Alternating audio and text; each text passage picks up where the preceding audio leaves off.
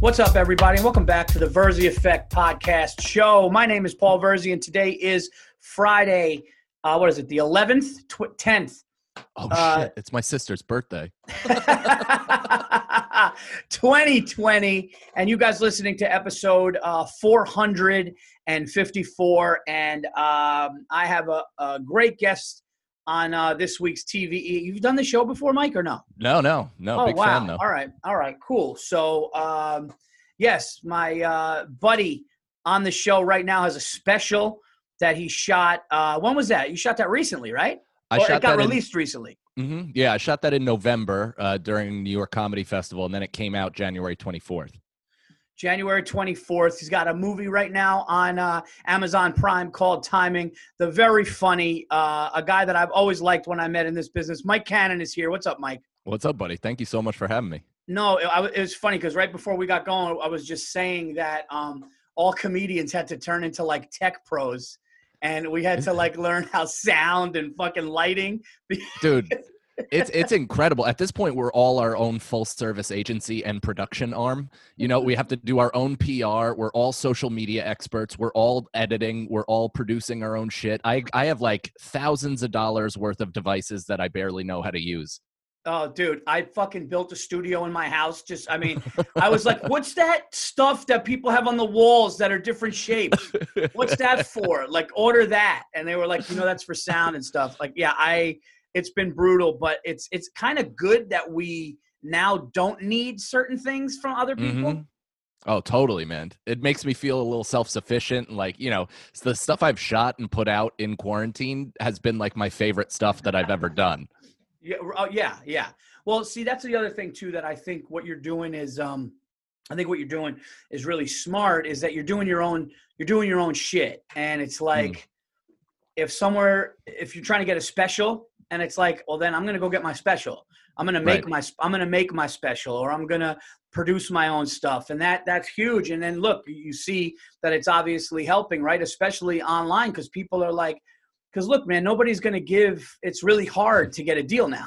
yeah, yeah, no, it really is. You know, it, it, gone are the days where you know people that uh, have been around for a little while get the half hour, and it's like a progressive next Yeah. step and all that stuff. It's kind of like you know people are going for a younger audience and and Yeah. you know trying to obviously appeal to certain groups, and it's like yeah, that's fine. All right, I'm going to do my own thing then.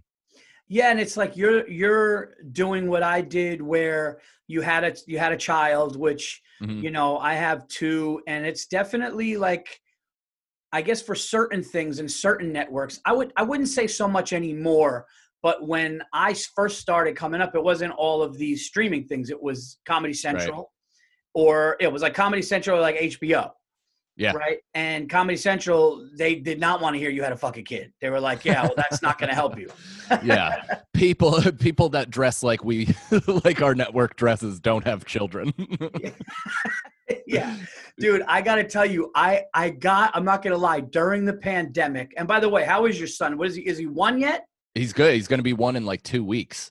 Wow look at me on it i didn't like it's not that i how creepy would that be if i had the date i obviously didn't know you have just a calendar with my kid's picture and the date circled in red. you're like 14 days no i know you're like all right dude, i gotta go Dude, that's Oh. how I was when Facebook first came out. I was in college when it first came out, and there were no like etiquette or anything like that. So I'd like look up girls in my school and then I'd meet them at parties and I'm like, oh, what's up, Emily, right? You're a fan of Jack Johnson? How was that trip to Australia? Looked like fun. And she's like, Jesus Christ. yeah yeah yeah they're like oh god this is wild um, i'm not gonna lie i'm not gonna lie i had you here uh, and and uh, i was talking me and chrissy d were talking I Mhm. got worried for you for a second during this pandemic. And here's and here's how I got worried. I could always tell I I, I got to tweet this, but I could always tell somebody's mental state by their hair color. uh-huh. And, and and like I feel like like blue is like oh trying something. Mhm. Um yellow is full in my mind yellow is full-fledged somebody's I don't mean like light. I don't mean I mean like bright yellow right, right, right. like yeah. a, like a like a violet like I mean like a neon yellow. That that to me is is a bad sign. But then you you went pink and I'm like, all right, he's okay, but he's doing he's going through something. And I was like, I was like, he's okay. Like he's gonna be Yeah. okay, but he's almost on the ledge. So I just wanted to. We were just totally joking about it, but uh, no, man, you did the right thing because you were putting out content during this early, as as was I, and I think it was just something that you just. I mean, we want to put out content, but if you can't be on stage, Right. we got to. If we can't be on stage doing what we, we what we love, number one, you got to put Yeah. stuff out.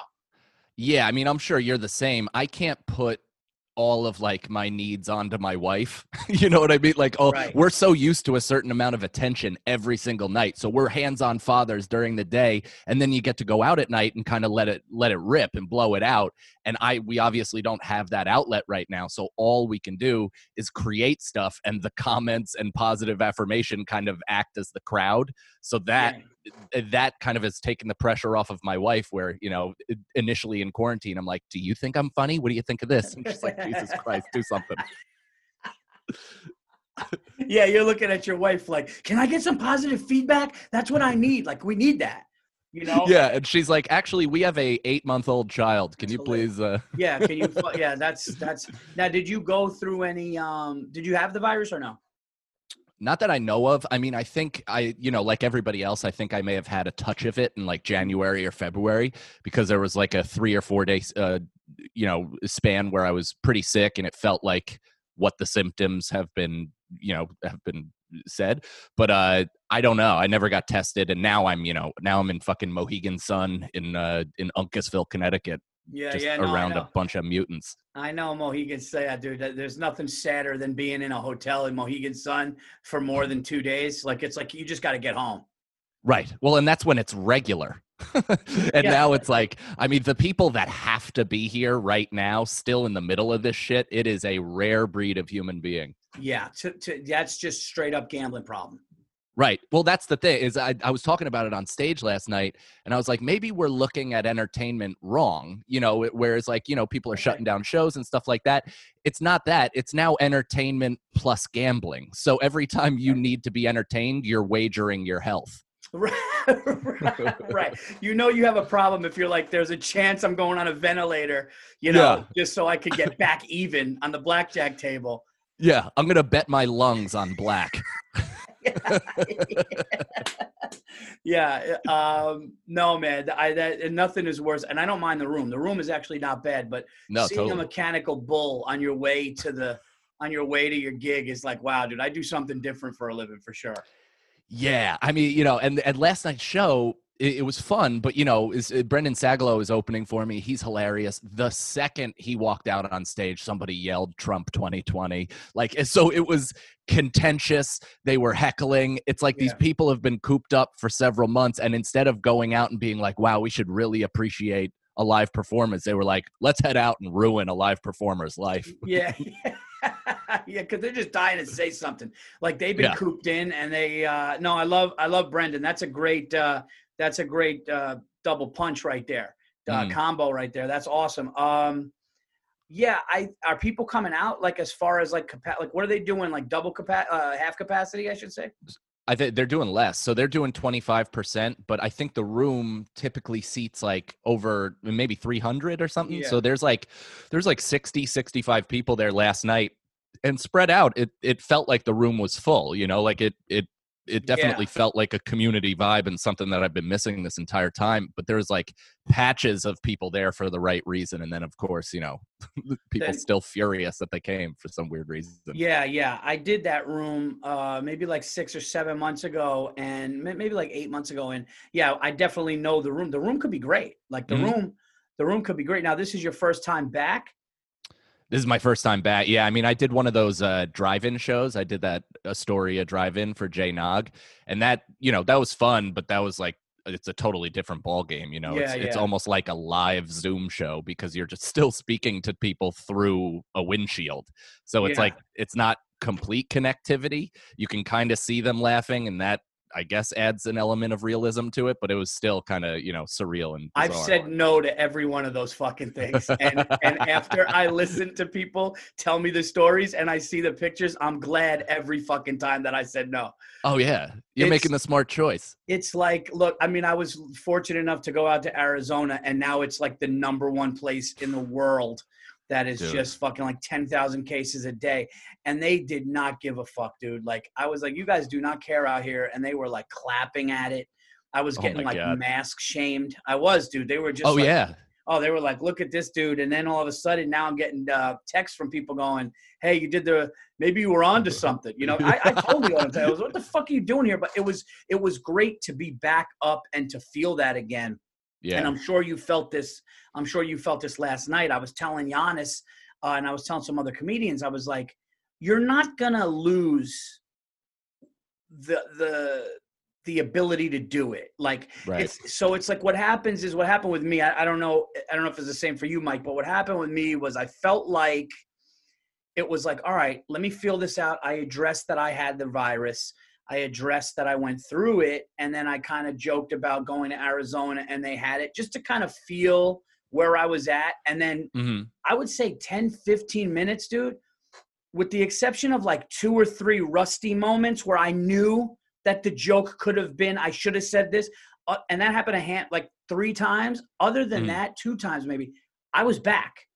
I Yeah. was back. And I was telling people, I'm like, dude, we do this for years. And once you just get back doing it, it might be a little rust. Did you find that? Or were you like, oh, fuck, I need a couple shows?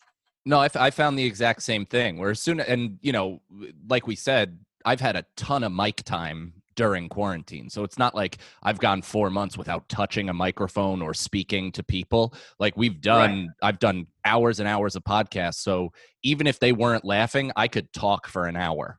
you know that Right. that that doesn't bother me. So I felt like I snapped right back in. A few of the jokes I was like in the like right when I started them, I'm like I don't know how this goes, but then as I just I just pushed through and my it, it's almost like my brain found the words as I was going. Yeah. And did you listen to your set before? I yeah, I listened to my album before Yeah. I went on because I was Yeah. like I had eh, before this I was working on, you know, brand new shit. You know it is. You drop something and then you want to develop something really quick. And I was in a great groove. I had 20 new minutes in like 3 months where I was like, "Okay, we're fucking we're cooking right now." Yeah. And then I did those, you know, quote unquote 20 new minutes last night and they were 11 new minutes. Yeah. Yeah. Yeah. It was just real real quick and I was like, "Okay, I got to figure out how to how to space this out." So everything else was like a best of of both of my first, you know, my Yeah. first 2 hours. I did that too. I mean, I'm ready for the new hour. We're shopping. Like we, like I was ready, and we were Yeah. ready to go with it. And then, then it was like, okay, this happened. So I was able to listen back of the of the tour because I've been doing those sets. Mhm. But um, yeah, I was telling people, I was like, worry more about other things. Worry more about like being safe. Worry more about Right, right. buying tickets. Worry worry about the things you need to worry about. But as far as like, am I going to be able to do? Everyone's like, am I going to be able to do it again? I'm like, yeah, dude, you've been you've been on stage every night for years. You're going to be able to do it again. Right. And you know, it's cliche, but it is it felt akin to riding a bike. You know what I mean? Like it's Yes. like it's that same exact feeling where you drop in and it's kind of uncertain, but then as soon as you grab the mic, you're like, "Oh, I I've this is familiar territory. I don't feel too uncomfortable." It is funny though that some of the expectations from like listeners, like I have podcast fans that come out and last night the guy was like, "Great show, dude. I'm coming back tonight. Are you switching it up?" I'm like, "Dude, I'm trying not to drown." Like, how dare you? You want me to do it two new hours and two nights? I mean, the delusion of these fans are like they think because we do it. So, dude, you're gonna write a new hour tomorrow? for Just me- about what happened last night, right? The worst is when someone's like, "Dude, I got something for you." So my wife's, and I'm just like, "Yeah, yeah." Oh man, that never goes well in Long Island. That's how I felt. It, like every every time somebody sidled up next to me at the bar and they're like, "So this is what you got to do." That joke almost always involves a racial slur. I'm going there this week. Hell yeah! I'm doing governors uh, outside on the patio, but it's. Oh, I saw that. That looks fun. Well, I, I the funny thing with me is now my big thing is Mike, and this is hilarious. I ask for pictures. I want to Mhm. see. I want notes. I want pictures. I'm not. I'm not doing a fucking hell gig, dude. I swear to God, I'm like, what do you mean tense? What does tense Right. mean? You know? And then and then they like just sent me a picture of Jessica Kirson up there. So then I text Jessica, hey, Mm. how is it? Oh, it's great. It's great. So I'm like, all right, then I'll definitely like look into that. And then I looked into That's it. and I'm smart. like, I'll do it because it's like it's a cozy little thing. It's like a 75 seater. It's Mhm. has a roof. Uh and yeah, so I mean, like I told my agent and manager, I'll go out and do I want to work. Mhm. You know, like we all want to work. It's just a I don't want to get sick again Yeah. because I went through it. I, I just don't want to get sick again. I don't want to get somebody sick, and I want to do it where it feels like what the art should be. Like that's the other Right. thing. Like all these people are like, no, man, we got to figure out a way to do. And I'm like, there's no. It's you do stand up comedy fucking right, or you don't do. You know what I mean? There's no way to figure it out.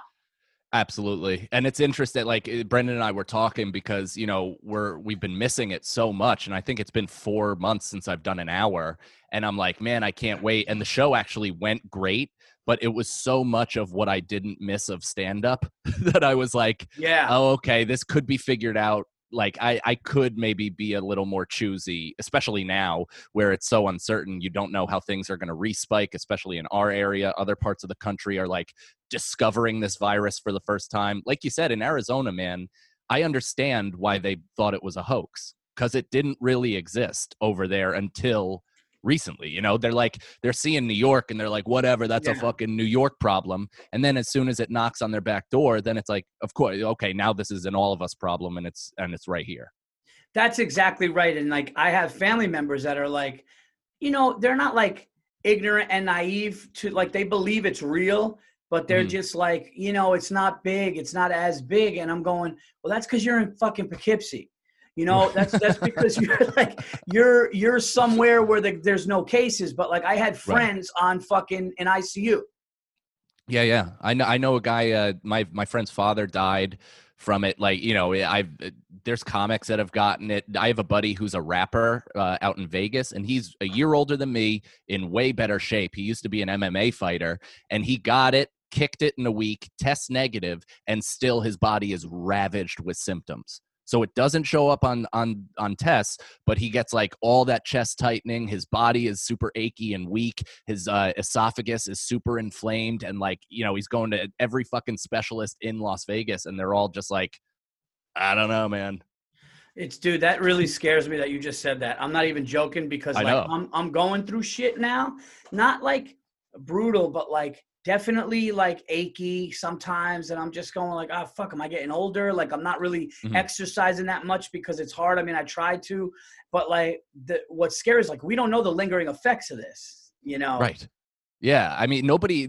That's the funny thing is when anybody tries to act uh, act like an expert about this. I mean, you see what happens when the scientists are actually put to the test, and they're like, you know, they have an opinion one day, and then it changes based on new data and all this stuff, and people get frustrated with that, so they deem themselves to be personal experts of the virus, having no having no science background whatsoever. It's like some fucking mook firefighter just being like, "I'll tell you what it really is," and it's like, it's all right, like, dude, you've been serving at Applebee's for fucking 13 years. And it's like, yeah, I it, it- that's I was talking to Yannis about that, and I'm going, dude, I don't want this to fuck with my heart later. Like, right. you know, I don't know, like, but I've definitely had some like like weird issues since it. But then I'm like, like I said, like I'm, if I was working out, would I feel better? Is it you know anxiety? Because they say Right. anxiety could happen physically without even knowing it. Um, you have oh dude anxiety. psy- s- psychosomatic stuff is super real and i felt like i felt like the moment i got to mohegan sun i manifested corona inside of my body Yeah, because the brain is, dude. Yeah, dude, that's real. You're right. Yeah. Like when I went through my breakdown in 2016 and my depression, um, my anxiety made me have phantom symptoms that were just Mhm. really not re- like the symptom didn't exist. Or like the symptom existed because my mind made it. yeah Yeah, that's how insane the human brain is is that it can have physical repercussions on your body how? Yeah, dude, that's really, really fucking wild. Now, are you? Um, did you go through anything mentally? oh oh during, yeah During this? Yeah, I mean the you know the anxiety, not doing stand up, and this sound like to anybody outside of comedy, it kind of sounds melodramatic, but it's been such a part of mine and your life, and it's what it's it's personally how I kind of like define myself for better or for worse. It's how I kind of gauge my self esteem, or at least has been, and I'm trying to veer off of that, obviously. But like it felt like I lost a limb you know like initially i'm Yeah. like I, I don't know how to behave as a human being if i don't have this outlet and this purpose Yeah, and and because what it is is the outlet, like you said, that's a great word for it. The the outlet, but also what we were getting always getting better at, right? Always mm-hmm. working towards. and and but what it really gives is almost in a weird way self-worth it's a self-worth thing where because you're you're good at this skill that's really hard. You're good at this skill that people are really afraid of. They don't know how you do it. In your mind you're like wow i've worked so hard to be able to get to a level of like you know doing a special being able to go out and and, and headline an a room across the country. And then all of mm. a sudden you're like fuck dude like you know, because like, I'm, dude, I'm not getting a civil. I'm not even trying to be funny here. I will go crime before I go do any. If oh yeah, oh yeah, if, yeah, like if if comedy was gone forever, I would just I would just make sure you know I would just get a crew and we would just start doing jobs until one of us got caught. I'm so glad you just said that because I've been rewatching Sopranos and this is like my third or fourth time rewatching the series and I'm just like I'm now focusing on this on the the theme where they compare it to corporate America, their business and how yeah, I'm actually like I feel like more empathy and and almost like fuck yeah dude for the fact that these italians were kind of, they came into the country they you know they were held down in terms of like education all this stuff. They saw the steps of the ladder they saw that it was a rigged game and they're like you know what? I'm gonna fucking take it. And they just took what they you know Yeah, they elevated their status by just forcefully taking it. And while i'm watching it i turn to my wife and i'm like i think i could kill somebody. Yeah. Meanwhile, it's like paid actors on HBO, and you're like, it's gonna change your whole life. Like, eh, could you Yeah. imagine? Could you imagine your son, like 15 years from now, going like, "Dude, my dad was on the right path," and then during the pandemic, he watched The Sopranos, and he just like now he's like, "Yeah, my dad's been away for 15." you just Years. adopted a whole new persona Oh my god, that's but that's that's the one good thing like so you have a great setup where your kids are are old enough to give you feedback on how you're doing as a father. You know what i mean? So every day you're getting positive reinforcement. They're saying i love you. They're like you know talking to you. You're having conversations. My son is one and he's amazing but he's not telling me that i'm doing a good job. So it's like Right, so that's what's been tough in quarantine where it's like Yeah. i'm a i'm an insecure like narcissist maniac that constantly needs affirmation or else I spiral off the path. And so my son not being able to, you know, compliment me has been detrimental. Yeah, yeah, because like now my daughter is like, uh, it's funny though when they tell you the, the negative. It's hilarious. Right. Yeah. You know, like I've literally had one of my kids go, "Why would you do that to me?" And I'm just Oh like, God. like, yeah, you're like, and I mean, they're, and I'm like, what are you talking about? But yeah, they're 11 and eight now, and it's totally Wow. a different ball game. Like once your son gets three or four, it's going to change, and you're going to be like, oh, I am doing a good job. You know what I mean? Right, right. Yeah. yeah it's it's it's hard dude it's really hard when you're coming up and you're trying to just keep getting up the steps of the comedy world and Mhm. stand up and then you come home and there's a baby there that needs you it's way different luckily um, you like myself we have strong women in our lives Yeah. that really hold the hold it the fuck down hmm you know Well, that's a. uh, I mean, that's that's been something that uh, I've even grown more appreciative of during this entire thing. It's like, oh, you are for sure the bedrock of this entire thing. It's like shit. I, you know, I I try to remain the rock and I try to be as uh, as comforting and supportive and and all that stuff as possible. But like the more I look at it, I'm like, oh, that's that's your position and I'm your fucking pilot fish. Yeah, yeah, dude. Without like, it, it, my wife is hands down. God, I hope she doesn't hear this. Uh, my, my wife is hands down like the rock and the glue of our family. Like, um, she loves and respects what I do, and she's she's seen me grow from, Mhm. you know, my early twenties till now. She's seen it, and but dude, when it comes to holding shit the fuck down, like with the kids, organization, just make it. Dude, we're comics, man. It's like yeah. you know, like we we would be, dude, we would be a fucking mess without I- that.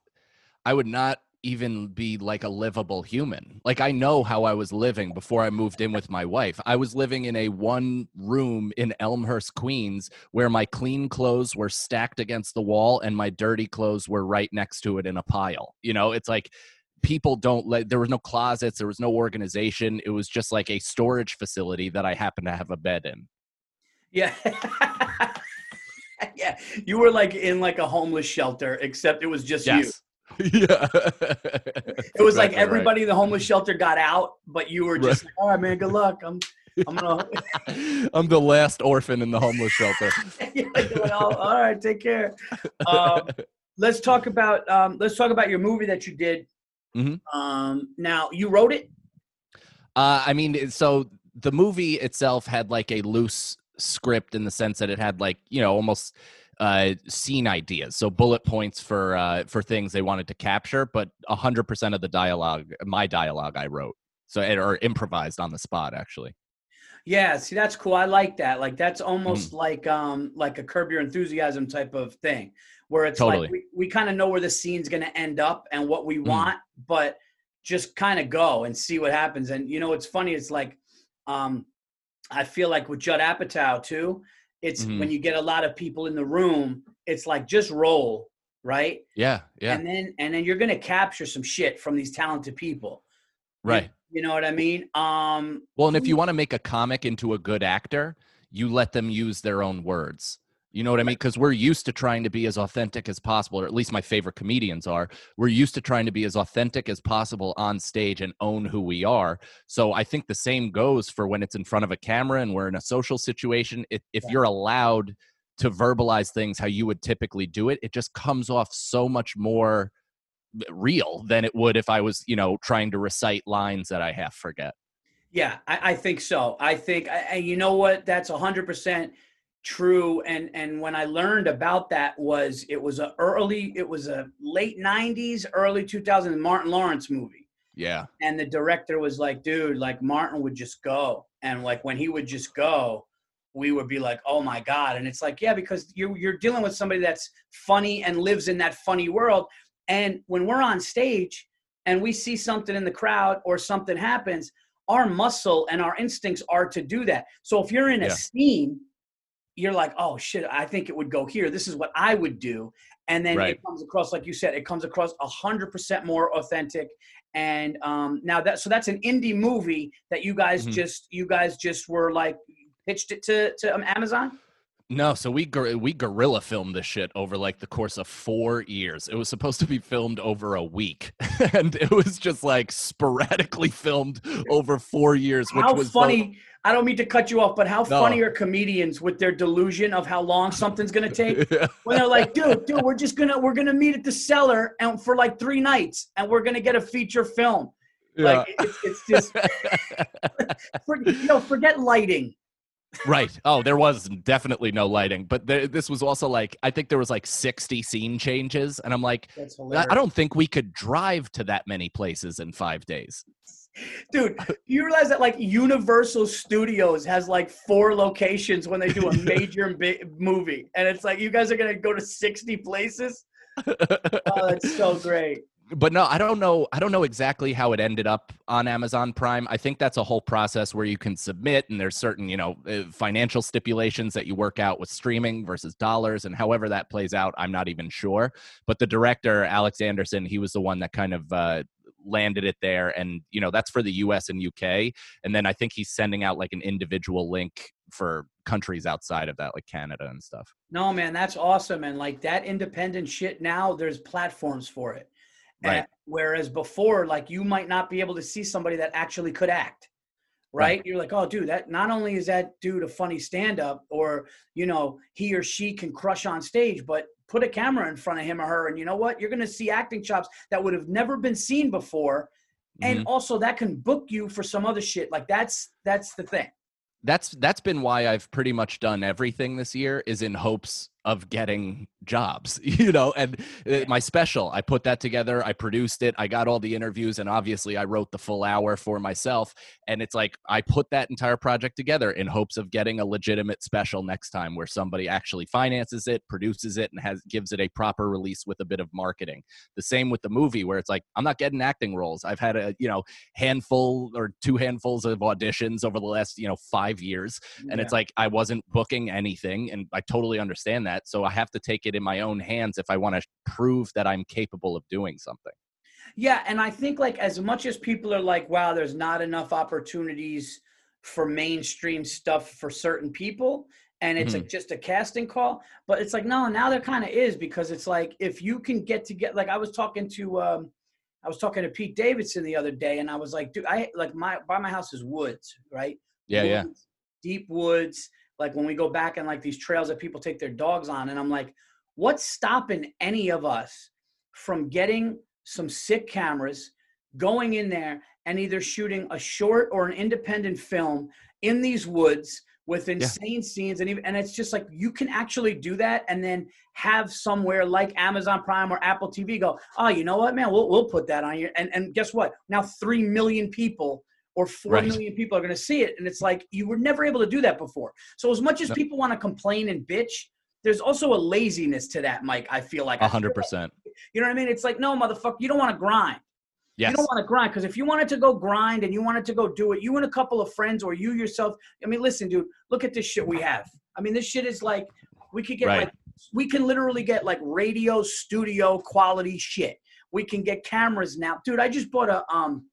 So I'm updating. I'm doing a bunch of stuff. Getting about to launch this uh, Patreon, this web series, a bunch of stuff.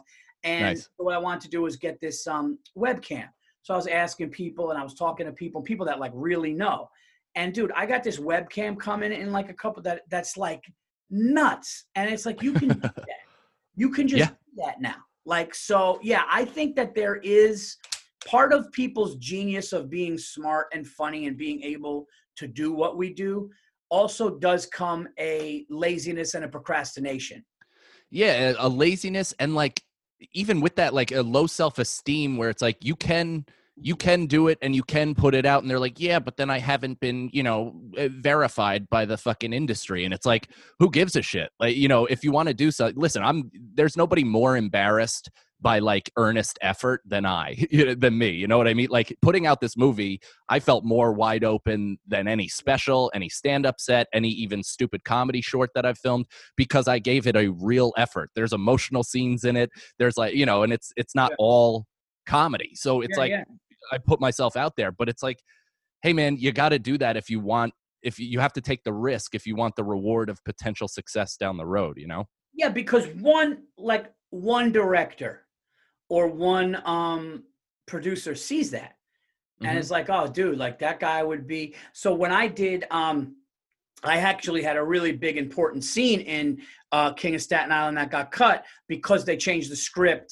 Um Oh, wow. after the first cut they changed the script. And and if you notice at the beginning of the movie when Pete's driving, that scene kind of flipped over. That scene wasn't supposed to be at the beginning and you know they talked to me about it but what was crazy was two things happened like i remember i was saying this i was saying this on another podcast so i don't want to sound redundant but the day after i shot i got a call from bill burr and he goes dude there's a buzz on set about your scene and then pete was going hey man judge said wait till you see the scene so i was excited about that now they flipped the, the they flipped the script or whatever and they were just like it's too heavy my scene was too heavy for Sure.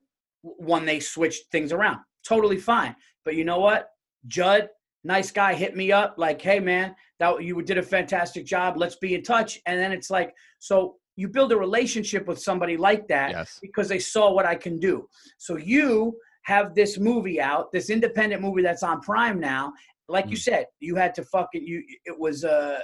It was an effort that you were just like not embarrassed by. I know what you mean though, like putting something Yeah. out there and putting yourself out there just on an independent thing. I'm telling you now, you will get work from that some way, somehow. Somebody, even if it's let's just say stand up. Let's Right. just say it's like, oh, dude, like that comedian from that movie that I would love to get him. Like, do you think you could get him? And guess what? That's money in your pocket. Exactly. That's also the goal. Yeah. I, I I'd love to do movies or TV or whatever, but it's like all of this, and I'm sure you're the same. I want to fund the stand-up thing. My whole goal going into stand-up is have people to uh, people buy tickets to see me intentionally. You know what I mean? So hopefully, all of these projects can kind of funnel into that. That's, I I mean, myself too. Like that, you know, and we've talked about this before many Yeah. times. Like stand up is my number one. Like, uh, my next hour that's coming out, everybody knows it's better than my first one, and I'm proud of my first one. And it's Mhm. just like, let's get it out. Let's get it out. Yeah. Let's get people see that. And then, and then, yeah, if you want me for a part, I'd love to act. Right. You know? But I was talking That's to also super. Sorry to cut you off. That's super cool of Judd to reach out to you and like give you an explanation and talk to you and say good things because he didn't have to do that. There's a lot of directors out there that would not take the time dude i was i was standing in that tunnel at uh, new york comedy club before you know the little walk up ramp before Yeah. i'm going on and i just my phone buzzed and it was judd and he was just and it was really it was long and it was really nice dude and and i knew that i had nailed it and like my my manager was there behind the camera with Judd watching, and he's known Judd for 30 years. And him, and uh, Ray Romano, and Judd did something. So like these Oh, wow. guys have been behind the camera, and when they were all telling me what I did, and I felt what I did. Like I felt like when I left, I felt like I left a stand-up killing. So Mhm. the fact that Judd kind of reiterated that to me, even though the scene wasn't going to air because they changed the script, and was it was like a really nice, like you said, a really really nice thing um, that he did that. But like, yeah, I want to do it on my terms. I want stand up first, Mhm. always. Yeah. And I was talking to this comedian. I was actually talking to a, a big comedian in LA. I, I don't want to mention the name here because I didn't clear that up yet. But I don't want to say, hey, I'm going to be talking about you on my podcast. But Right. um, and they told me they were like LA comics, a lot of LA comics. It just, and this is just coming from them, so I don't want to say that this is what it is, but Sure. like they do it to get acting. Right.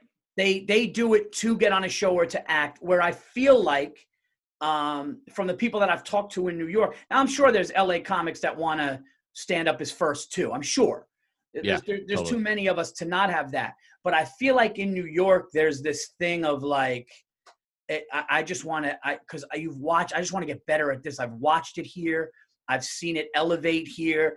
I've I've seen the cellar on a Saturday night. I've seen the Yeah. the stand on a Saturday. All of these like amazing rooms, New York. All these rooms that are just like Friday, Saturday, New York City packed, and you get on stage and you tear that fucking room down. That feeling, dude, like that for me, telling a joke, something that I thought of, you know, laying in bed in the morning, and I'm like, that's funny, and then 300 people verify it at a Yeah. nightclub at like you know 11:30 at night in New York City. It's like, dude, that's the for me, that's great. And then I would do acting because I will tell you this: I found I was petrified of acting, Mike.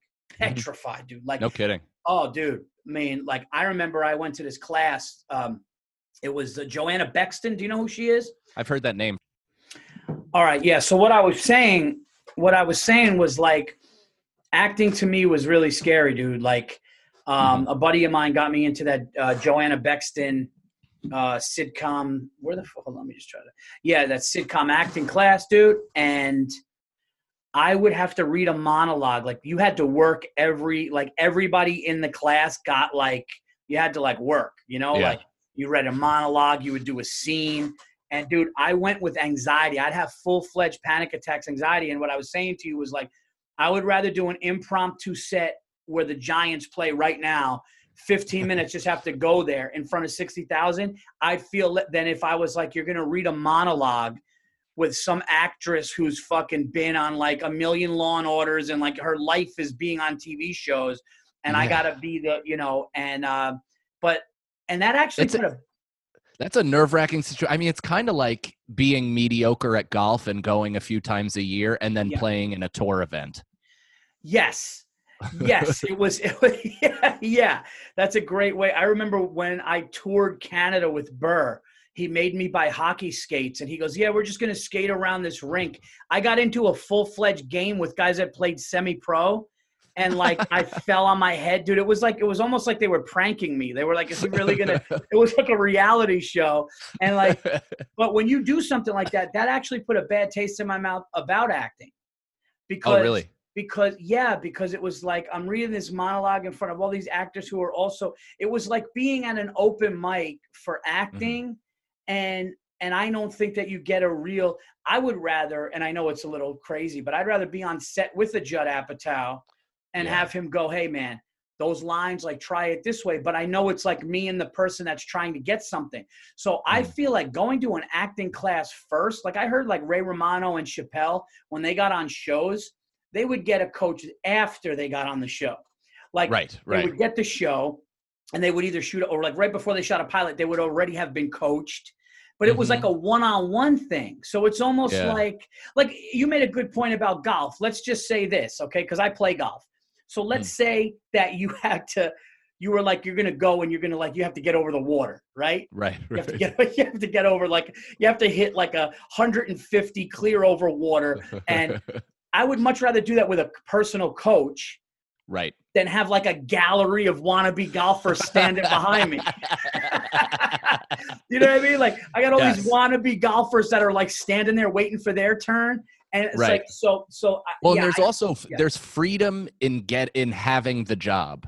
You know what I mean? Like as uh, so you already have the job. You Yes. you're you're like moderately secure and affirmed in that space and then Yes. they're willing to work with you. That for me loosens me up a little bit where it's like, all right, I'm not like fighting for my life here. I'm fighting to do something good. That's a fucking great point. It's like that is actually the best way you could look at it because it's like it's the same thing as trying out for if you're trying out to be wide receiver, right? Mhm. Once the coach calls you in the office and is like, "You're our number one guy." Now go Yeah. out there and get better. Your mind isn't on like, oh, dude, if I drop that pass, this this guy next to me is getting the job. And I feel Right. like it, it, it's a pressure relief of just like, oh, dude, okay, like it's me. And then, Uh, and yep. then, and then not only that, it, you, the confidence that that gives you when they're actually handing you the ball, saying it's you. Now you're like, oh, now I'm going to prove you right, right? Hundred, a hundred percent. Yeah, that's it. yeah. That, and that for me is how like I operate with everything. Like I don't know if that's our personality type or if that's Yeah. everybody, but like I, I almost like require that bit of like, hey, son, you're okay. Calm down, and uh, Yeah. let's just make something good together instead of worrying about whether or not you're, you know, you got the job. Yeah, and I feel like the reason why I, I always kind of, you know, you and I, I got along with you and I liked you as a younger comic was because I saw that. I kind of Mm. saw the way you came up in comedy, kind of similar to me. You're kind of a, a guy's guy. You're a sports guy. You can talk Yeah. sports. You're a, you know, but you also know that you have this talent and you want to be up there with the best. You want to continue to grow, as do I. There's a unbelievable relentlessness in me of just wanting to get better, proving myself, and and and and doing that. But there's also an insecurity. Um, I know that both of us have, in different ways, uh, father issues. Yeah. Um, and then we became parents and, and all that. But like, I'm the type of guy that, because I can shoot basketball. Believe I'm 5'8", but when I go, I can shoot. Right. Yeah, yeah. I can shoot. Now my son is like my son is winning awards and camps and shit. Like my son is That's awesome. nuts. No, no, Mike. I mean, when I tell you like college guys, pro guys, like he's at John Wallace camp today. He's been like he's everyone's like, dude, this kid like Chrissy D saw him and was like, that's like for a kid his age, that's the wettest Jimmy I've seen. He has the best jump shot. He's got the best jump shot in the school. Like it's nuts, right? Oh, that's awesome. And I literally always joke because I was the small white guy in the corner and I Mhm. learned to knock it down. But it's the same thing that we're talking about. When I hit my first shot or my second shot, I'm like, give me the ball. And when Same. people are like, yo, D him up because he's going to score, I'm going to score. But when I go in insecure, when I went on the court with guys that I knew played more and were better than me, and I knew that I can shoot, but now you missed the first two, and now you're you're a mentally now you're Yeah. like, not only am I not doing good, everyone here thinks I suck, right? Uh-huh. And your confidence, your confidence goes down. It is the same with comedy, and it is the same with acting. If you walked on a set, imagine Pacino just showing up. Right, like Pacino, like Pacino just shows up and he knows everyone's like, dude, I'm working with this guy. He's like, the script to him is a joke. Right. it's a joke. It's like, yeah, okay, I'm gonna fuck it. I know the line. I'm just gonna do my. And everyone's like, it's Al Pacino because his confidence is there. And when we could get there with stand up, I'm sure there's nights of stand up where you felt like that. There's nights of stand up where I felt Yeah. like that, where it's like, dude, I, I'm I'm here to close. Let's have a good time. But and it's funny you compared it to basketball because I I think stand up and I played basketball my whole life, played 2 years of junior college. I I equate it to basketball and it's that it's the hot streak. It's getting into the zone. It's hitting those shots and as soon as you hit that I I've felt there are nights where I feel like Jordan in the first half against the Blazers. Just, you know, it, are it palms up Yeah. to the sky like I don't know what the fuck is going on, but I am Yeah. in the zone. Anything that I say, I'm just speaking in in coherent sentences everything is streamlined everything is going the right way and it just you feel that similar thing and it's because your confidence got affirmed immediately yeah, and what happens is now that the crowd knows, wow, he stopped his act and just did that. Right. Like he stopped his act and just did that. Now I know this is the dude. And now Yeah. I'm just going to sit back, relax with my drink, and let him go. And as a comic, we feel that. So Mhm. I feel like I feel like I'm a good open micer with acting, but I feel like when my confidence can get up there, I feel like I can act and do well. And I've Right. kind of been told that by people that act, which is good, but I can't do it. Like my life would never be like waiting in a waiting room to do auditions every day. Like that Yeah, would just dude. that's just not and I'm not shitting on people that do that. That just can't be me. that's a different that's a different personality trait like we you know we're we're also different in the sense that we're our own writers so we feel very Yeah. passionately about speaking our own words Yeah. i can't imagine my entire life hinging on somebody else's text and me trying to bring that to life you know it, it just it, it just doesn't it- i don't know it doesn't compute entirely but when somebody gives us the outline and the freedom to do what we do within their you know structure Yeah. i mean there's nothing better I think you, know what's crazy is like we're talking about confidence. I should name this episode confidence because it's like imagine being a boxer in 87 and you're already in the ring and Tyson's coming. It's almost like it's like he knew that the probability and chances of knocking you out and you knew the Mhm. chances of getting knocked out because all those guys that went against him, I'm sure half of them were like, dude, this guy hits like a fucking tree trunk right and and you're just going but like going in like that and i do think i know that i know the buster douglas thing he was sick and i know he didn't take it seriously and also buster douglas went down for like if you notice buster douglas was down when they counted they counted 14 seconds. So like Oh, tyson tyson tech technically beat him. He should have they it was a really slow count. Tyson got him down. But Right. buster douglas had just lost his mother and Buster Douglas went in like I'm already expected to lose and I'm fighting for my mom who just died. It's yeah. like it's all about where you are here, dude. It really like it's, it sounds so corny, it sounds so cliche, but when you walk in the room as the motherfucker compared to like hoping to be the motherfucker, Mhm. it's it's two different. You remember where you were 5 years in a comedy probably going into a room nervous, totally yeah right? i mean even as of two or three years ago i still felt that. I felt you know i had to i i've had to affirm myself because i haven't gotten you know network uh, network help or anything like that. So i've gotten you know in uh, from i've gotten respect from people that i respect which has certainly helped my confidence. I've gotten you know the cellar has certainly helped my confidence. Putting out my own special has helped my confidence. All of that stuff because to bring it back to tyson even you see some guys in some of those fights and they get like nicked in the chin and they're down forever yeah. you know? Yeah. so it's almost like their their headspace just takes them out of it like they can't even fight against the intimidation and then Yeah. other guys you see they take that one punch and they're like oh that was a punch all right let's fucking mix it up now Yeah. Yeah. You could see the fight. Yeah. I, I totally get that. Um, yeah. I saw you. I saw you. I remember seeing you one time at New York Comedy Club, maybe this is probably Mm. three, three, four years ago. And I was like, oh, Mike turned a corner because you could, you know, we've been in the game, you know, and it's like, oh, Mike turned a Mm-hmm. Yeah. corner. Then I saw you at the cellar and I was like, oh, he's found his voice. And it's like, that's the thing. It's like when you really are just like, I'm just going to do, do what I do and be me and Yeah. and be comfortable with it. You know, used to be afraid. Funny thing about comedy is used to be afraid about who's in the room. Yeah. And and and then you get to a point where you're like, you want everybody in the room. right But yeah My my big fear used to always be.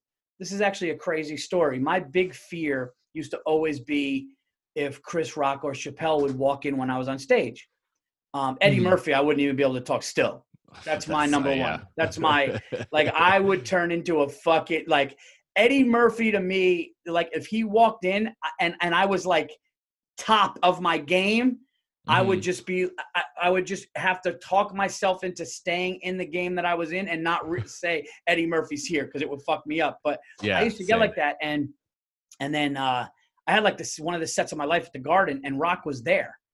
And Wow. um and he saw it and it was weird because I didn't acknowledge him. I went up to Bill while he was talking to Bill and I said, "Great job," because they were talking. So I didn't want to. I, I wasn't doing it to be a dick, Mhm. right? I just was like, "Bill, great job." Meanwhile, he's talking to like a legendary comic. But it would have been weird to be like, "Oh, Bill, you know, great job, congratulations." Oh, hey, Chris, I'm a big fan. Like, I didn't want to do that. You know what I mean? sure But I found out that he had said I killed in the other. I was in another room, and someone, dude, Chris Rock just said killed or whatever. That that guy killed or whatever. But then we were walking in the hallway, and literally like around the garden, and at one weird moment, it was me and Chris Rock after I had done what I just did.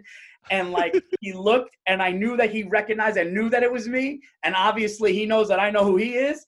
So Right. it was like this, and I'm just going like, come on, man, just say it, motherfucker. Just just just fucking say it because we know what just happened. Uh-huh. And he kind of just looked and he just kept walking. And I was like, and, and my stupid mind, I'm like, man, I should have said hi to him when I was talking.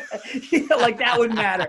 Like I was so, I was like, if I would have said, hey man, big fan, then he would have, you know, said good set or whatever. But like, yeah, you get to a point confidence wise where um you you you don't care who's there, and you just know what you're gonna do, you know.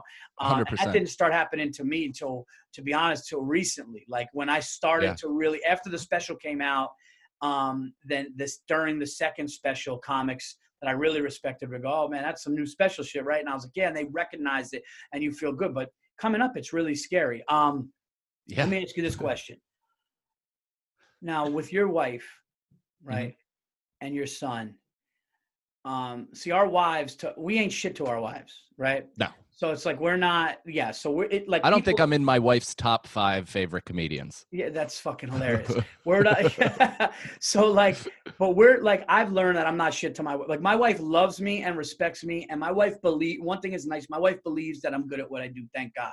hmm But like, it's like, take the garbage out. You fuck. Like fuck Yeah. you. Like like like she'll still divorce me Yeah. over normal divorce shit just because. Does that make sense? that makes total it's sense. Yeah. It's almost like, yeah, but like, you know, I just killed the stress factor. Like, Uh-huh. it's like I don't Oh, give a fuck.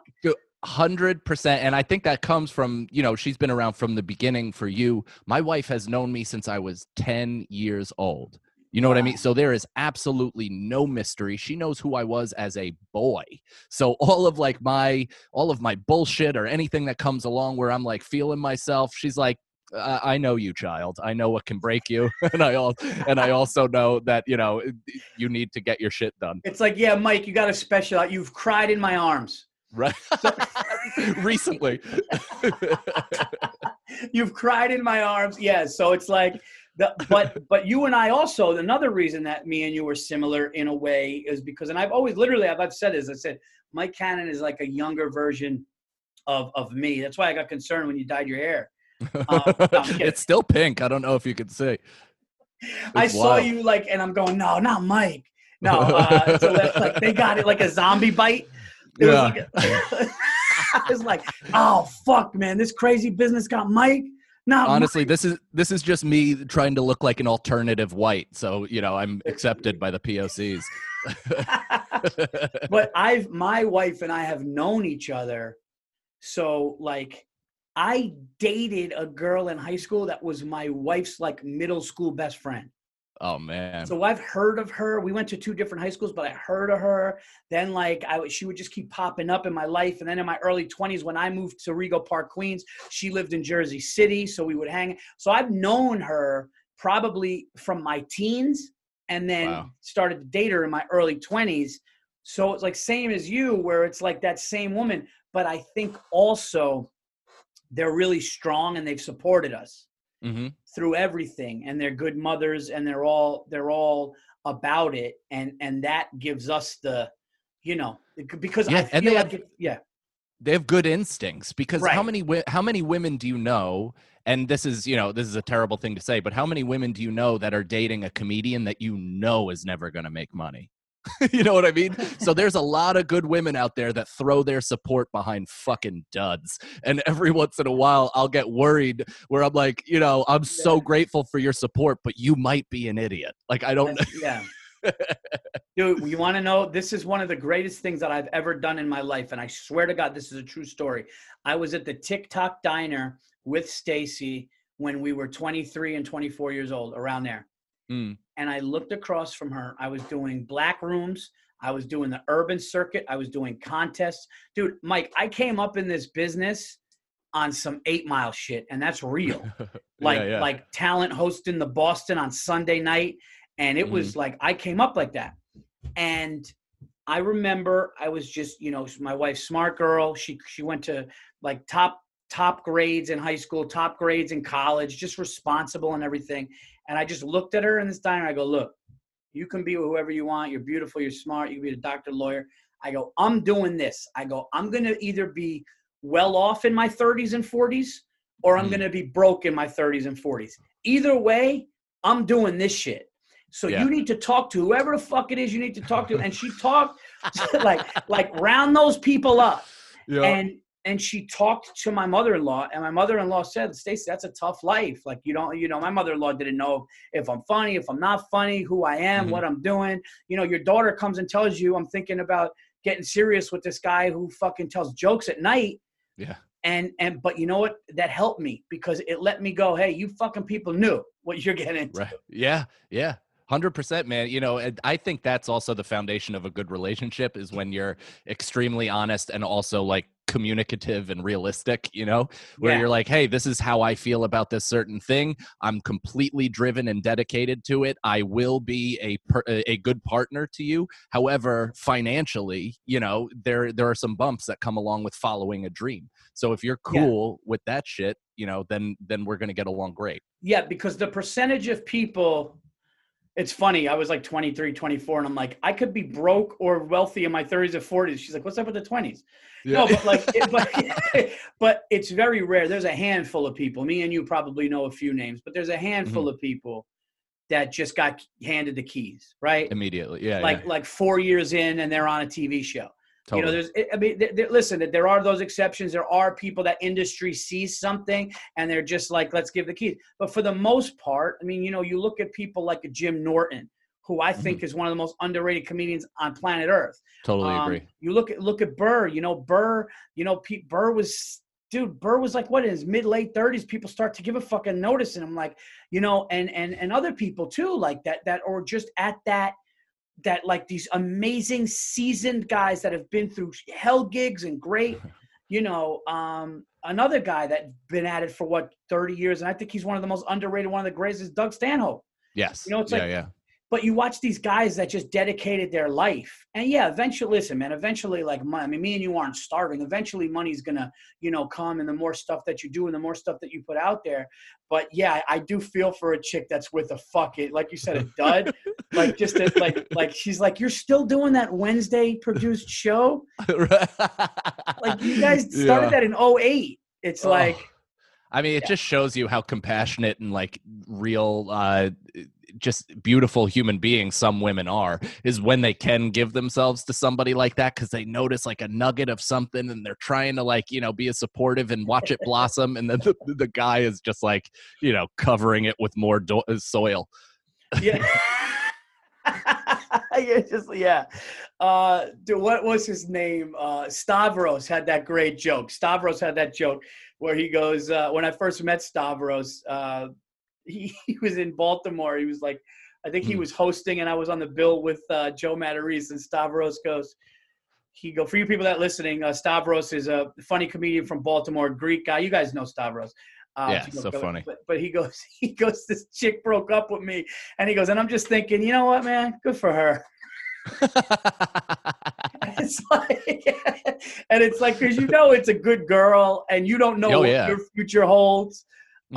Um, yeah, I signed myself up for this. I didn't. I didn't know I would take like collateral damage with me. I'm trying to. I'm trying to minimize that as much as possible. Do you find yourself being a father now? Do you find fights with your girl or your wife um, that like are like, hey, can you stop fucking thinking about your career for a second?